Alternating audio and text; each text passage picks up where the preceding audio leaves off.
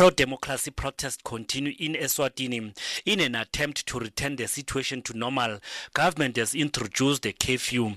People are not allowed to be on the streets from 6 o'clock in the evening and 5 o'clock in the morning. The People's United Democratic Movement, PUDEMO, made a call on the people of Eswatini to unite in exerting pressure on the country's government to democratize. PUDEMO has held a media briefing in Mbabane. It says the time has come to end the Tinkhundla system of government led by King Mswati III. Tensions are mounting in the kingdom with activists demanding that the prime minister be directly elected by the people. Pudemo President Mlungisi Makhanya says it is time for Eswatini to have a multi-party democracy. The people of Swaziland are as clear as they have always been over the decades that the regime of the remaining last absolute monarch in Africa must fall.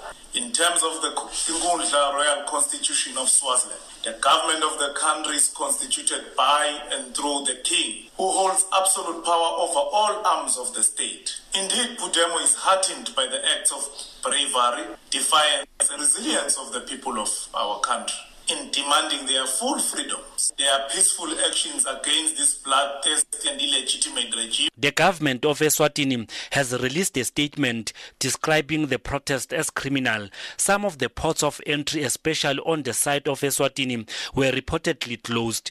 Acting Prime Minister Themba Masuku has assured residents of Eswatini and the international community that the situation will be returned to normal. I'd like to take this opportunity to assure Maswati and the international community that His Majesty King Mswati III is in the country and continues to lead in working with government to advance the kingdom's goals. Government will update the nation on interventions on the current situation as the day progresses. In the meantime, we appeal for calm, restraint, and peace from all Emaswati. Meanwhile, political analyst Dr. Spetfon Dlamini says the situation in Eswatini has a negative impact on the economic development of the country. He says it will be very important for both government and the political activists to engage in dialogue to find a solution. This matter at Eswatini really has to be taken serious, and the situation requires serious political uh, intervention. The amount of, uh, uh, let me say, the looting that is happening there, which has also contributed tremendously towards vigilantism. People are now taking law into their own hands, and um, the silence is too loud uh, from the government to which uh, the people are supposed to be hearing from. And that is the one thing that contributes tremendously towards what is happening in Swaziland. I, I can assure you that, you know, uh, for example, the returns of Matrax, it, it, it's just really nothing compared to what we anticipate, especially if there isn't much of a platform or a dialogue that is created between uh, the concerned parties. By concerned parties, of course, I mean uh, the state and the leadership of the current state, and those, of course, who who are um, advocating for the transformation uh, of the political current landscape in Swaziland. Government has deployed its security forces on the ground to defuse the situation and protect the people of Eswatini. Schools remain closed. Government institutions will close at 3 o'clock in the afternoon. Mutsibwa Manareng, SABC, Mbombela. Now, for the latest developments from Eswatini, we join on the line by Lucky Lukhele. He's the spokesperson for the Swaziland Solidarity Network. A very good morning to you, sir, and welcome. Good morning to you, and good morning to the listeners of SAfm. Mr. Lukhele, we understand that schools are closed. So, how is the situation in Eswatini this morning, where there were violent clashes overnight, apparently? Yes, there were violent clashes overnight uh, after the announcement of a curfew, which in a very bizarre uh, manner was announced an hour before it, it started, which was at 5 p.m. and people were expected to be out of the cities by 6 p.m. And uh, only today where people will at least be able to leave at, at 3.30. something again that is so bizarre that you'll expect businesses by the time to have all closed down and people started moving away from the cities. So people did not listen to this call by the Prime Minister because the bizarre nature of it was that even before he announced this curfew, he then closed down the entire internet connection to the people of Swaziland. So this was not necessarily a concern leader. It was more of a person that was trying to hold the other part at a gunpoint to do what the other wants him or herself to listen or to, to do.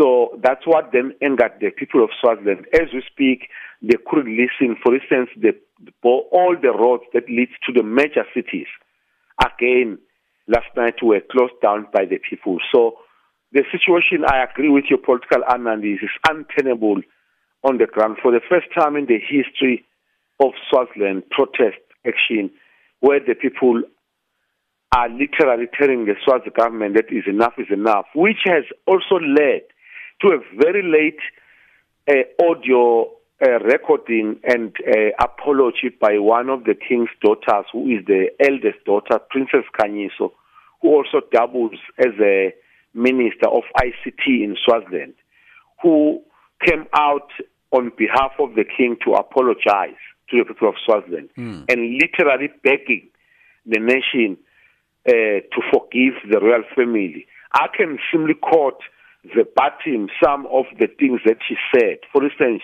although she said it in Isiswati, she went on to say, I know some of my brothers and sisters have publicly said wrong things that are not expected to be said by any human being.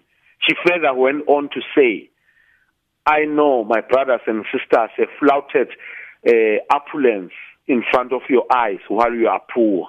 On behalf of my father, I'm apologizing.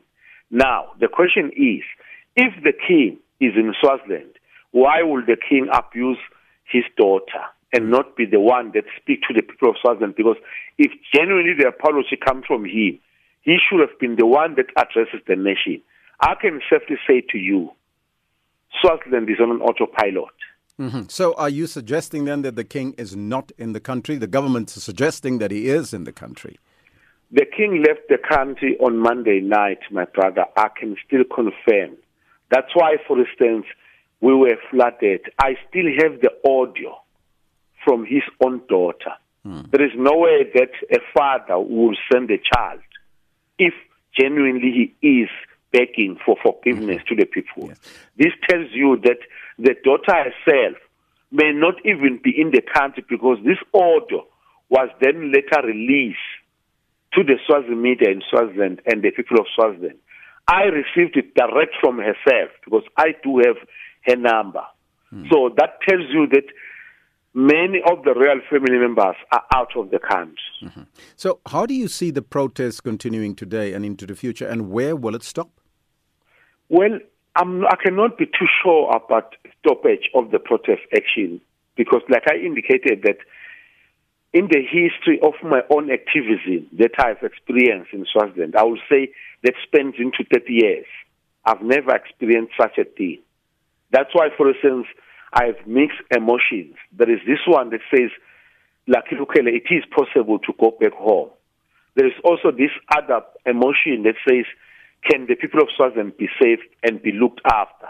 That's why our major call now is with the people of South Africa is with, uh, in particular, the government and Mozambique to quickly move in and quell a situation that may turn to something that all of us may regret tomorrow. Hmm. What are the people's main demands, and is there any sign that the government will be budging? The demand of the people of Swaziland are very, very simple. All what they've done now, they've linked their demand to the historical demands of the people of Swaziland in particular, as well presented by the Premier Liberation Movement, Pudemo, since 1983. Number one, unban political parties immediately. Number two, allow all the unconditional return of all exile into the country. Number three, release all political prisoners, including those that are currently out on bail. Scrap all those political charges that were created by the regime. And in those political uh, uh, activists that must be released, it includes a South African citizen that is currently serving 85 years in Swaziland by the name of Amos Mbedzi. They are then saying to the last one, call for a constitutional assembly. The constitutional assembly will then prepare a constitution for two years that will then help the country into a new dispensation. And again, that constitutional assembly must also elect an interim government that will lead the country at least for two years while preparing for election and all kinds of a situation because you cannot just throw a country in, into the air. Mm. There has to be a leadership.